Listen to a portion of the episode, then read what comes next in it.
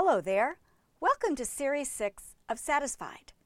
The Series 6 podcasts enhance the Reboot, Renew, Rejoice Bible study of the books of 1st and 2nd Chronicles. I'm Melanie Newton, just an ordinary kind of woman who loves the Lord and His Word. In the last podcast, we cover the trouble we bring on ourselves when we take the dangerous road of making excuses. Today's podcast covers Lesson 7 of Reboot, Renew, Rejoice Bible Study. We'll see how recovering the truth of our Christian heritage motivates us to live God's way. I read this recently. What we believe about our heritage influences our motivations and allegiance.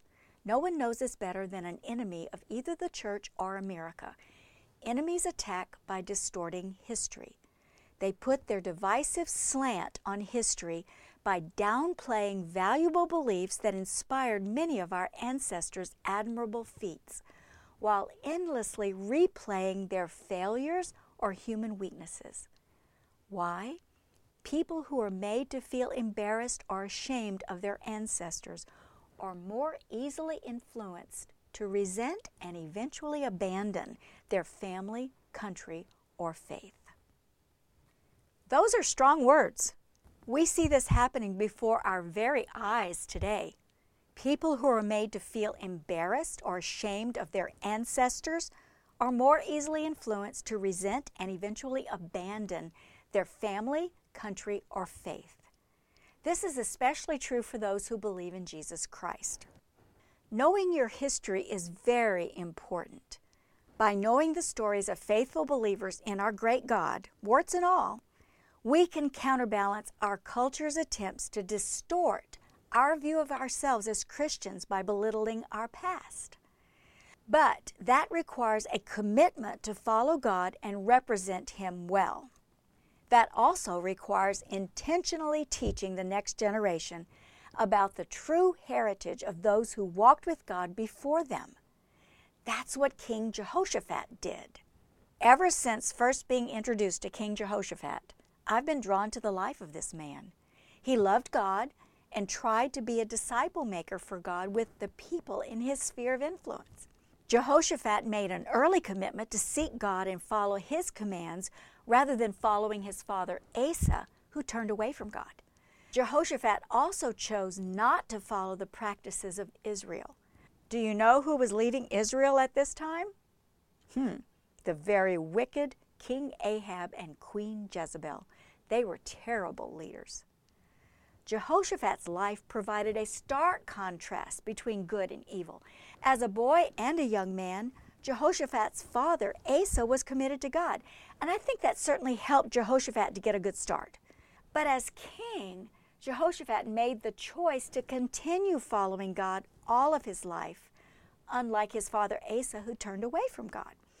God established the kingdom under Jehoshaphat's control so much so that it made the surrounding lands fear the Lord more.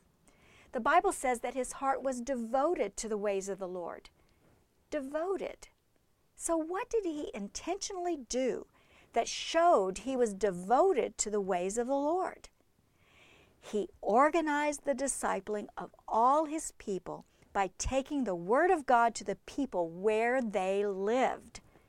That jumped out at me. He sent officials, certain Levites, and a couple of priests with copies of the books of Moses. That's the first five books of the Bible. They went from town to town in Judah and taught the people. Intentional disciple making is going to the people so everyone can hear, not just those who travel to Jerusalem for festivals. As a king, Jehoshaphat fortified his nation spiritually as well as physically. That reminds me of the old camp meetings of the 1800s.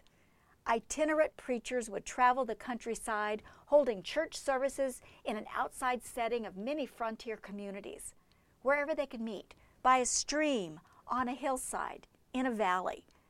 The preachers went to the people and shared the gospel of Jesus Christ with them. Many people were saved as they experienced God's presence with them. Small churches would begin in those communities. Traveling preachers would visit those small churches every few weeks or so until the churches were able to have their own pastors. My husband's great great great grandfather was one of those traveling preachers in Mississippi. Overall, Jehoshaphat was a hands-on leader with his people. In 2nd Chronicles chapter 19, he personally visited all the regions of his kingdom to encourage his people to follow God only. That's a foreshadowing of what Jesus Christ did. The king teaching his people to know God and follow him. The Bible says he turned them back to the Lord, the God of their fathers. Don't you love that? He loved God so much that he went to the people to deliberately turn their hearts back to God from following idols. That's a hands on leader. In chapter 20, when Israel was threatened by enemies, the people of Judah came together in Jerusalem to seek help from the Lord. Jehoshaphat publicly led his people in prayer to their God. His prayer for deliverance is beautiful and humble. He says this in verse 12 we don't know what to do, but our eyes are upon you, God. We don't know what to do, but our eyes are upon you, God. I feel that way on many days, don't you? The next verse really jumped out at me. All the men of Judah, with their wives and children and little ones, stood there before the Lord. It wasn't just the men praying together for the nation, families were together praying the little children heard the king pray for deliverance. So when God verbally answered, the whole family heard his word and could give him praise. I loved that. And God sent an immediate answer through a man in the crowd. God's answer basically was don't fight, stand firm, just be there. I've got it. He sure did. The army approached the battlefield with a choir in front singing praise songs before their enemies. God caused the enemies to destroy each other. Then the king and his army returned joyfully to Jerusalem and had a praise and worship service after the victory as well. What a hands on leader! God's reboot of Judah through Jehoshaphat as they recovered the truth of their heritage brought blessing and rejoicing. But, like all humans, Jehoshaphat did not do everything right. As you read through chapter 18, you saw that he made one really stupid decision. He gave his son in marriage to the daughter of Ahab and Jezebel. Remember them? The very wicked king and queen of Israel. Bad dudes. Some think he did this to avoid being attacked by Israel. This situation is a case of a believer and a non believer linked together in a joint venture, which usually results in disaster. In fact, Satan would use that marriage to try to wipe out David's descendants later. Bad decision.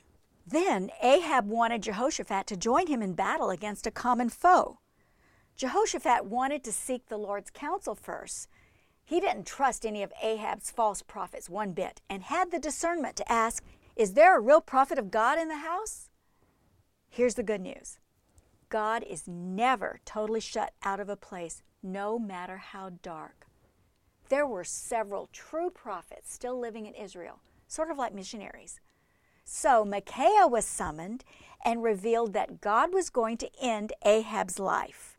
In fact, he said there's a committee meeting in heaven right now discussing how they were going to do it. That made me chuckle. So Ahab attempts to hide himself during the battle. He was more afraid of the enemy Arameans than he was of the sovereign God. God's plan for Ahab could not be stopped. Ahab was killed. Our sovereign God accomplished his purpose. You can't hide from God. But God was not happy with Jehoshaphat's choice to go with Ahab. A prophet came to challenge him with a profound question that still applies to us today. This is what we read in 2 Chronicles chapter 19. Should you help the wicked and love those who hate the Lord? Wow, that is a great question. You see, that's what Jehoshaphat did. He joined forces with Ahab first through a marriage alliance, then to fight an enemy that had not even attacked him. Here's an even better question Why didn't you ask God before you let your son marry Ahab's daughter or allied yourself with Ahab in battle? All of those kings had prophets of God available to them for seeking God's counsel on every personal and national decision. They had the power of God's presence. If I had that kind of access today, would I also forget to use it? Hmm. Goes back to what I talked about in the last podcast. When we experience success, are we more likely to rely on our own experiences and ways of accomplishing something than to rely on God and His ways of approaching anything? Should you help the wicked and love those who hate the Lord? Did he feel a kindred spirit with Israel and want to bring them all back together? Maybe so. He promises the godless Ahab, I am as you are, and my people as your people, and we will be with you in the battle. Jehoshaphat was a nice guy.